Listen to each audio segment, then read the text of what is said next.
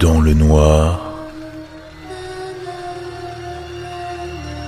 plongé dans l'horreur.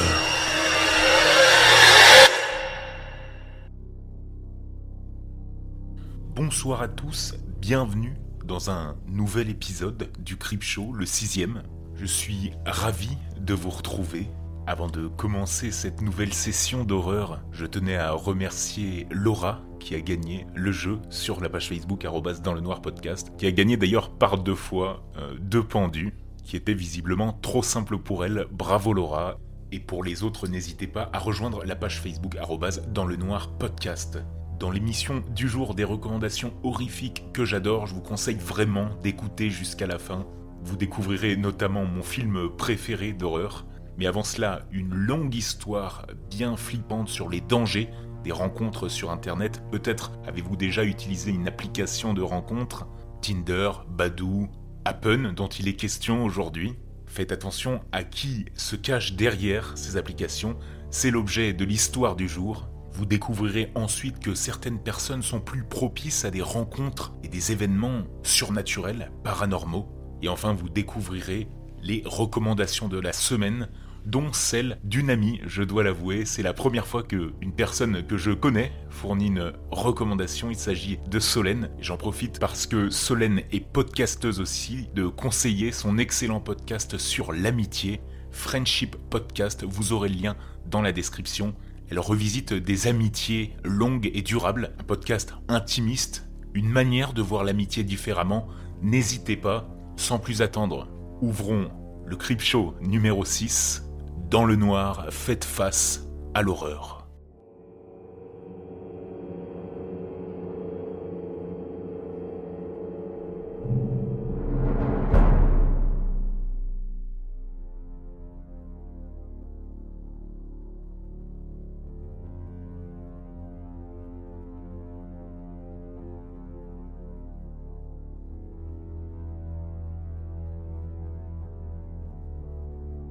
Y a quelque temps, je me suis inscrit sur une application de rencontre nommée Appen. Le concept me semblait intéressant, alors, après avoir hésité longuement, j'ai décidé de tenter l'expérience. Au bout de quelques jours à peine, j'ai reçu ce que l'on appelle un charme. Pour faire court, c'est un peu le même système qu'un poke sur Facebook. C'était un garçon de mon âge qui me l'avait envoyé. Sans plus attendre, je me suis jeté sur son profil, en constatant qu'il était plutôt mignon. Or, j'étais obligé de le charmer à mon tour pour entamer une conversation. Je ne vous cache pas que j'ai quelque peu hésité. En réalité, je trouvais ça débile de devoir à mon tour lui envoyer la même chose. Mais je l'ai fait quand même. Et je n'ai pas eu à attendre très longtemps pour qu'il engage la conversation. C'était simple, basique. Nous parlions, nous faisons connaissance. En parcourant davantage son profil, j'étais persuadé de l'avoir déjà rencontré quelque part, il a pourtant rétorqué le contraire. Pourtant, j'étais sûr de moi, mais je n'arrivais pas à me souvenir de l'endroit où j'avais pu le rencontrer. Bref, Quentin était quelqu'un de très gentil. J'adorais son humour, sa simplicité. Pratiquement tous les jours, nous nous parlions. Un soir, alors que je rentrais d'une soirée chez des amis, dans le bus, j'ai ouvert l'application, constatant que j'étais en train de croiser ce garçon à ce moment. En effet, Appen a la particularité d'informer où et quand vous croisez une personne. Sur son profil était indiqué croisez maintenant à moins de 500 mètres. Il faut savoir que ça ne peut pas être plus précis que ça. Ravi, je lui ai très vite envoyé un message avant que le bus ne parte en lui demandant où il était. Malheureusement, il n'a pas répondu tout de suite. Sur la route, j'ai rouvert l'application en remarquant à nouveau que le statut n'avait pas changé. J'étais toujours en train de le croiser, et cela à moins de 500 mètres autour de moi. Cependant, il n'y avait aucune voiture derrière nous, ni même devant, et de plus, le bus avait pris une route de campagne, avec rien aux alentours, à part des champs et de la forêt. Je me suis dit qu'il devait se trouver avec moi dans le bus. J'observais discrètement chaque personne présente, mais lui n'était pas là. J'ai renvoyé un message en attendant impatiemment une réponse. Une fois descendu au dernier arrêt, j'ai découvert sans surprise qu'il était toujours dans le coin. Deux types ainsi qu'une jeune femme étaient descendus avec moi. J'ai regardé une nouvelle fois les photos, mais aucun des deux hommes ne correspondait au profil. Je suis finalement rentré chez moi en pensant que l'application ne s'était simplement pas actualisée. Le lendemain soir, mes parents m'avaient autorisé à inviter deux de mes amis pour ne pas rester toute seule. Sans hésiter, j'ai contacté Maël et Laurine, mes deux meilleurs amis, pour une soirée spéciale série. Il était déjà tard et le dernier épisode venait de se terminer lorsque Laurine a reçu un appel inconnu. Trois tentatives d'appel plus tard, elle a décidé de couper son téléphone. À peine quelques minutes après, ça a été au tour de Maël. Elle n'a pas décroché au premier appel, mais au second. Sans se poser de questions, elle a engagé directement la conversation. Elle a mis la main contre son portable et nous a informé qu'il s'agissait d'un homme cherchant à s'amuser avec nous. Laurine et moi lui avons demandé de raccrocher aussitôt, chose qu'elle n'a pas faite. Prudente et quelque peu intriguée par cet événement, j'ai décidé de fermer la porte d'entrée ainsi que les volets. De toute manière, mes parents ne devaient plus tarder. J'ai d'un seul coup sursauté en entendant les éclats de rire de mes deux amis. Maël avait mis le haut-parleur. Certes, l'homme semblait très sympathique et surtout très marrant. Un canular qui avait échoué, selon lui. Mais personne ne trouvait ça étrange, à part moi, visiblement. Il n'y avait plus que moi qui me posais des questions. Cela dit, nous sommes restés tout de même pas loin d'une dizaine de minutes avec lui. Par la suite, il a voulu que nous racontions chacune notre tour, notre meilleure histoire d'horreur. Heureusement, nous en rigolions bêtement, même si, au fond de moi, je voulais qu'elle raccroche. C'est alors qu'est venu son tour. Toutes les trois, plongées dans le noir, il a commencé à nous raconter sa légende urbaine. C'était très bizarre. L'ambiance était d'un seul coup redescendue et devenue très pesante. Il nous la racontait tellement bien que c'était oppressant. Parfois, nous rions nerveusement pour nous rassurer lorsque ses paroles nous faisaient frissonner d'angoisse. Alors que nous attendions la chute, nous avons soudainement été surprises par les craquements du plancher à l'étage. Un perturbant silence a régné ensuite dans le salon pour ensuite laisser place à nos éclats de rire, de moins en moins naturels. Le type, lui, ne parlait plus. À bout de nerfs et quelque peu anxieuse, j'ai pris le portable dans mes mains tout en voulant lui dire que nous allions raccrocher, jusqu'au moment où nous avons clairement commencé à entendre l'écho de ma voix, venant directement des escaliers. À travers l'obscurité, un des rires les plus anormaux s'est fait immédiatement entendre, aussi bien dans le téléphone qu'en bas des marches, puis quelques mots prononcés d'un air tétanisant ont suivi. C'est alors que la jeune femme se rendit compte qu'elle avait oublié son portable dans la salle de bain. Complètement terrifiés, nous sommes précipitamment sortis de la maison par la baie vitrée du salon. Il ne nous a pas fallu longtemps pour comprendre que ce type nous avait appelé avec mon téléphone resté au premier étage. Évidemment, la police n'a trouvé personne à l'intérieur. Je n'ai malheureusement pas pu leur décrire l'individu, ni même expliquer comment il aurait pu s'introduire dans la maison. Mes amis sont finalement rentrés chez elle. Mon père m'a ensuite accompagné à l'intérieur de la maison afin de récupérer mon portable. Il était sur la première marche des escaliers. Juste à côté se trouvait un calepin. À l'intérieur, l'individu y avait fait un folioscope. Les dessins représentaient un personnage en mouvement et se dirigeant vers une autre personne, une fille, qui semblait être couchée sur son lit. Plus je faisais défiler les pages, plus le personnage de gauche se rapprochait jusqu'à ce qu'il se tienne juste devant le lit. La fille était alors représentée comme un ange flottant au-dessus de son lit, qui, quant à lui, était maintenant rempli de sang. Toujours sous le choc, et après avoir réussi à persuader mes parents, nous avons dormi chez ma tante. Ne trouvant pas le sommeil, mes amis et moi reparlions de ce que nous venions de vivre lorsque j'ai reçu un message sur Appen de la part de Quentin. Il se trouvait maintenant à plus de 5 kilomètres de ma position. Hé, comment tu vas? m'a-t-il demandé. J'étais toute contente d'avoir enfin un message de lui. Alors, je lui ai répondu sans tarder en lui expliquant ce qui s'était déroulé ce soir-là. Nous avons papoté toute la nuit. Le jour suivant, je suis resté à la maison avec ma mère. J'ai remarqué que Quentin se trouvait de nouveau à moins de 500 mètres d'où j'étais. Je ne vous cache pas que je commençais à trouver cette histoire de plus en plus étrange. Je l'ai bombardé de questions, sans jamais avoir une seule réponse. J'étais perturbé, et je ne savais pas vraiment quoi faire. Avec tout ce qui m'était arrivé, je me posais un tas de questions. J'en devenais carrément parano. C'est alors que dans la nuit j'ai enfin reçu une réponse. Je suis là, me disait-il. Je me suis aussitôt placé devant la fenêtre en lui demandant où il était, quand une main sortie de derrière moi s'est plaquée sur ma bouche. Cette même voix sinistre que l'autre soir m'a chuchoté à l'oreille. Ici. Je me suis retourné vers lui en étant toujours dans l'impossibilité de dire quoi que ce soit. Ce n'était pas lui, ce n'était pas Quentin. Accompagné d'un grand sourire, il m'a salué d'un ton si naturel que c'en était effrayant. Il m'a conseillé de ne pas dire un mot en me montrant le couteau dans sa poche. Il s'est alors assis sur mon lit et a sorti l'arme de sa poche. Je me suis collé contre le mur en ne le quittant pas des yeux. Il a retroussé les manches de son sweat, Ses bras étaient recouverts d'un nombre incalculable de cicatrices. Il a pris son couteau et s'est mutilé devant moi. L'homme a tenté de me rassurer en confirmant que ça ne faisait pas mal et m'a demandé si je voulais essayer. Il a ajouté également qu'il ne ferait aucun mal à mes parents ainsi qu'à moi-même si j'acceptais sa proposition. Je me souviens avoir jeté un rapide coup d'œil vers la porte. Il s'est levé et m'a déconseillé de faire ça. Ensuite, il s'est approché de moi en me tendant le couteau. Toute tremblante, j'ai pris son arme. J'ai cherché inconsciemment à le poignarder. Il m'a stoppé sans grande difficulté puis m'a retroussé les manches brusquement en me couvrant de nouveau la bouche. Apeurée et totalement impuissante, j'ai fermé les yeux afin de me mutiler le bras droit. Quand j'ai essayé d'arrêter, il m'a forcé à faire le contraire. Au bout d'un certain temps, je n'ai plus ressenti la douleur. J'ai même oublié qu'il était devant moi. Pourtant, je continuais. Je sentais le sang couler sur ma peau. Je me sentais fatigué, à bout de souffle. Je ne me souviens de rien jusqu'à mon réveil à l'hôpital. Ce sont mes parents qui m'ont trouvé dans ma chambre, les bras entièrement ensanglantés. En expliquant la situation aux policiers, l'un d'eux m'a coupé la parole, en m'annonçant que Quentin, la personne à qui je croyais parler, avait été retrouvé mort il y a trois jours maintenant. Il semblait s'être suicidé, non loin de chez lui. Son collègue a précisé qu'il n'y avait pas moins d'une centaine de coupures au niveau de ses bras, comme sur les miens. Je me suis alors souvenu que j'avais déjà vu sa photo sur plusieurs affiches signalant sa disparition, il y a quelques semaines maintenant. Depuis cette nuit, je n'ai plus jamais voulu rester toute seule chez moi, ni sortir de ma chambre lorsqu'il faisait nuit.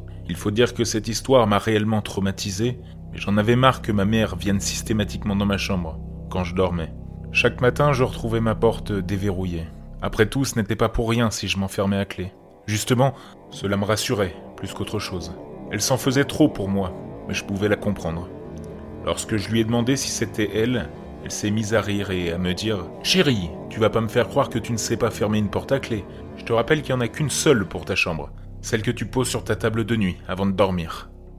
Aujourd'hui, je ne veux même plus retourner chez moi, tant que l'homme qui a tenté de provoquer mon propre suicide n'a pas été retrouvé. Je vis actuellement chez ma tante.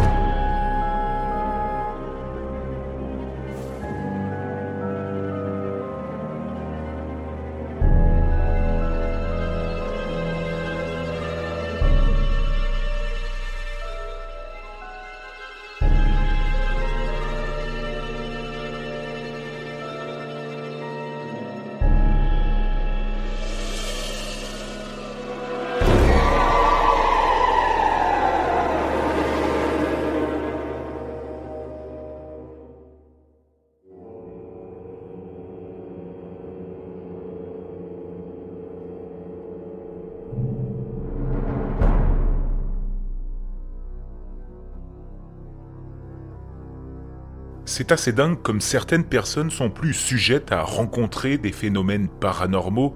On a tous un proche, quelque part dans notre cercle d'amis, à qui il est déjà arrivé des choses. Ce proche, c'est peut-être vous, ce soit lors d'une séance de Ouija, dans un cimetière, une coïncidence plus que fortuite, et bien d'autres événements, et à d'autres ça n'arrive jamais. Dans le témoignage de la semaine qui a été posté sur un forum français dédié au paranormal, vous allez voir que cet utilisateur, Alain, fait plutôt partie de la première catégorie. Découvrez le témoignage d'Alain, installez-vous confortablement et faites face à l'horreur. Voilà, tout a commencé quand j'avais à peu près 5 ou 6 ans, fils unique à l'époque. On habitait dans une cité HLM de la région parisienne, un F3.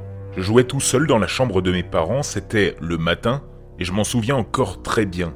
Les volets étaient fermés, il faisait sombre, moi, je me roulais par terre, et quand je me suis levé, j'ai vu sur le lit une ombre qui se tenait debout, Pris d'une peur effroyable, je n'ai pas pris le temps de voir autre chose que ses jambes. J'ai aussitôt rejoint ma mère dans la cuisine, à qui je n'en ai pas parlé. Pourquoi? Je ne sais pas. Plus tard, toujours dans le même appartement, et cette fois le problème est collectif, mon petit frère est un nouveau-né. La nuit, nous dormons tous dans le même lit. Mes parents faisaient déjà chambre à part. Mon petit frère, ma mère et moi-même avons été témoins de choses bizarres quand mon père était absent la nuit. Par exemple, une fois que nous sommes couchés, la vaisselle posée sur l'évier se met à trembler. Les clés de la télé bougent toutes seules, ou on sonne à la porte et jamais personne derrière. Enfin, à un moment, tout ceci a pris fin, je ne me souviens plus tellement comment. J'ai toujours eu peur de cette chambre, celle de mes parents. Quand j'avais à peu près dix ans, je faisais souvent ce même cauchemar. Dedans, j'y voyais une personne dont je ne voyais pas le visage, qui courait le long de l'allée en bas du bâtiment. Ça aussi, je le gardais pour moi. Un jour, en plein après-midi, alors que mes parents étaient partis, j'étais tout seul chez moi, et en me servant un verre de lait, légèrement, derrière moi, sorti de la chambre de mes parents, le personnage de mes cauchemars, qui courait de la même façon. Je fis volte-face de suite, mais rien. Était-ce une illusion? Peut-être, mais cela semblait tellement vrai. Encore une fois, et cette fois-ci à l'âge de 12 ans, il m'est arrivé une sensation bizarre. Je suis allé me coucher et impossible de trouver le sommeil. J'avais peur, mais impossible de dire pourquoi. Comme une sensation que quelque chose se passait. Je n'arrive pas à le décrire. Dès que je fermais les yeux, c'était des images néfastes qui me venaient à l'esprit, comme des squelettes, des morts vivants, de quoi faire peur à un enfant de 12 ans. Je suis quand même parvenu à trouver le sommeil. Le lendemain matin, j'étais renversé par une voiture avec ma mère et ma sœur. Depuis ça, plus rien. J'ai grandi, j'ai 15 ans et j'ai appris à vivre avec ce qui m'était arrivé. J'en parle de temps à autre à des amis qui ne me croient pas trop, ce que je comprends tout à fait. Comme je vous le disais, j'ai 15 ans et je suis en colonie de vacances à Doulincourt. Un soir, après une fête, on retourne tous dans nos chambres. Moi, je suis avec ma copine. Nous passons près du bois, pendant une dizaine de minutes, en bordure de ce bois. Nous sommes partis un peu avant les autres pour pouvoir profiter d'un instant tranquille, elle et moi. Nous sommes seuls. Là, d'un seul coup, un cri de détresse venant du bois, un cri de femme, et nous sommes deux à l'avoir entendu, distinctement. Je m'approche de la bordure du bois sans pour autant rentrer dedans. Je suis terrifié. Plus rien. Le néant. Pas le moindre bruit. Nous partons prévenir la monitrice, qui nous répond que chaque année c'était pareil et que chaque année on leur faisait le coup. Là, on est resté bouche bée. On ne savait pas trop quoi dire n'avait rien préparé comme réponse et c'était notre première fois dans cette colonie. On ne savait rien de ces histoires et je vous garantis que l'on était bien seuls, ma copine et moi. Trois ans plus tard, la vie y suit son chemin, j'ai maintenant 18 ans. Je suis en vacances au Maroc chez les parents de ma copine. Son frère a un scooter, et moi je lui emprunte pour l'après-midi. Avec ma petite amie, on va se balader. Certaines routes dans ce pays sont recouvertes de sable et de cailloux. Je suis en ligne droite. Erreur de jeunesse, j'accélère trop. Le tournant arrive trop vite et j'ai pas le temps de rétablir l'engin. Ma copine s'en sort avec une égratignure au genou. Pour moi, c'est du sérieux. Sorti des urgences, les médecins me donnent un mois avant de remarcher correctement. Je suis abîmé presque sur tout le corps. Au moment de l'accident, j'étais en short, en claquette et torse nu. Je vous laisse imaginer les dégâts. J'ai beaucoup de mal à me déplacer, pour ne pas dire à peine. Ses parents décident de m'emmener dans des lieux saints, disent-ils. Une personne importante, ayant œuvré pour le Coran où la religion y était enterrée. Je les suis, et arrivé là-bas, un coin éloigné de tout, je vois un petit cimetière avec une petite baraque à côté. Ils m'y font rentrer et me disent que je devrais passer la nuit là. Mais avant toute chose, il fallait faire sept fois le tour de la pierre. Une longue pierre polie d'à peu près trois mètres de long, sur un mètre de haut, comme un menhir, et l'embrasser à la fin. C'est ce que j'ai fait. Le matin au réveil, la mère de ma copine m'annonce que j'ai crié toute la nuit. Non Laissez-moi, je ne veux pas venir. Suite à cela, je me suis levé et je m'aperçus que je commençais à plier la jambe et que je pouvais maintenant me déplacer seul, sans trop de difficultés. Pourtant, les médecins m'avaient donné un mois pour remarcher normalement. Et ce que je viens de vous citer s'est produit quatre jours seulement après l'accident. Voilà mon récit. Je fais partie de ces gens à qui il est arrivé des choses qui aujourd'hui font que pour moi, il existe bien un côté surnaturel à la vie sans pour autant tout ramener à ça. Soyons et restons lucides. Maintenant, j'aimerais savoir s'il y a un rapport entre toutes ces choses que j'ai vécues. Y a-t-il un message à percevoir? Je suis quelqu'un de très terre à terre, mais il faut bien se rendre à l'évidence. Certaines choses ne peuvent s'expliquer sans une aide extérieure. Alors, si quelqu'un avait vécu des choses similaires et en a déduit quelque chose, faites-le moi savoir. Merci. Suite à ce témoignage, qui n'est pas forcément très horrifique, mais dont la réalité est frappante, je vous invite à me partager vos témoignages sur la page Facebook en message privé si vous avez déjà fait face à des événements paranormaux, que vous avez eu des rêves étranges, des coïncidences douteuses, ou quelque chose qui vous a fait douter de l'existence d'une autre réalité, envoyez-le moi en message privé sur ma page Facebook. C'est un format que je souhaite développer et qui, on ne sait jamais, pourrait être résolu ou répondu grâce aux auditeurs de ce podcast. Pour rappel, la page Facebook, dans le noir podcast, j'attends vos témoignages avec euh, impatience.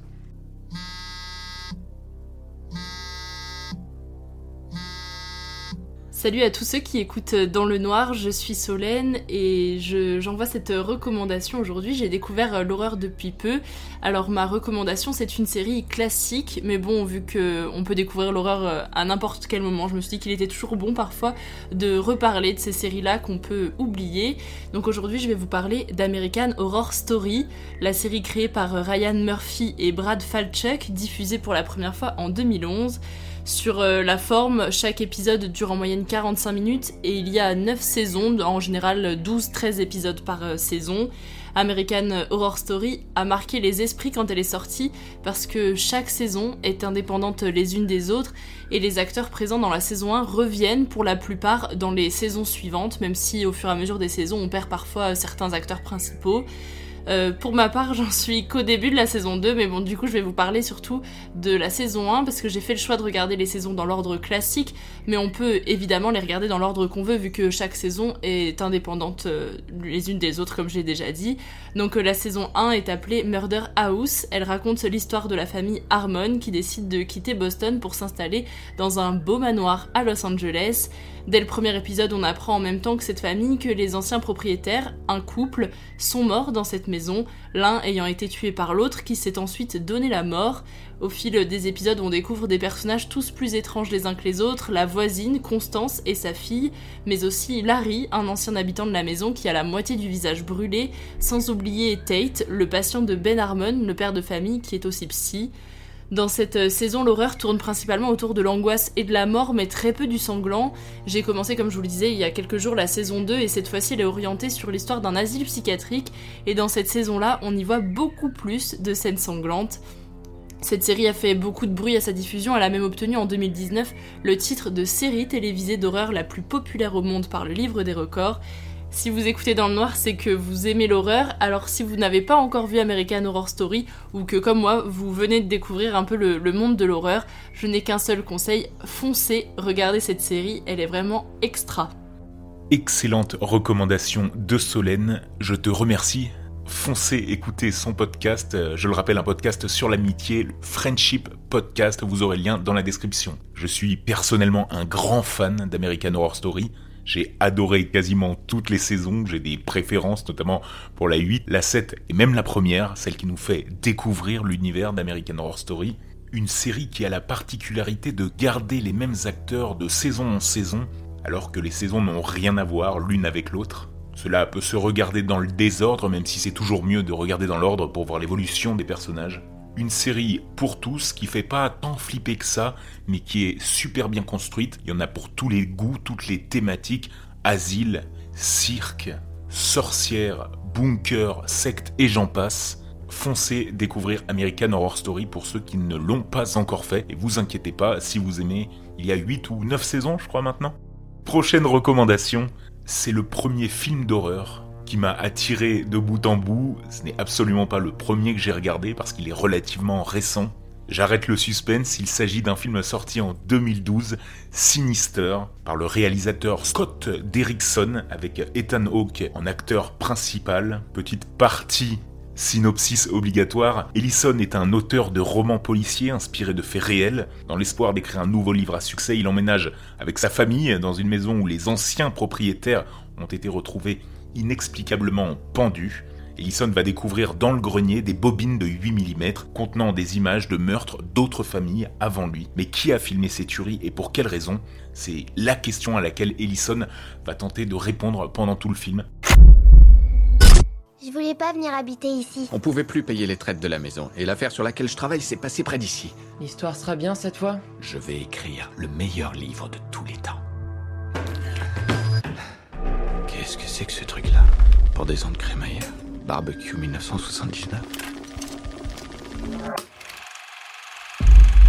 C'est la famille qui vivait ici.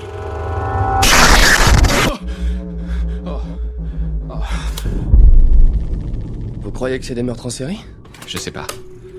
Le premier remonte aux années 60. Le seul lien entre tous ces meurtres, c'est ce symbole. Ce dessin est associé au culte d'une divinité païenne dont le nom est Bagoul. Il enlève les enfants et dévore lentement leur âme.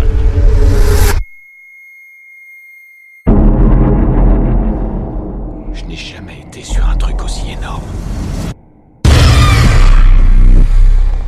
Qu'est-ce que t'as fait, chérie Un dessin. Je voulais faire son portrait. De qui est-ce que tu parles? De Stéphanie. Elle habitait ici.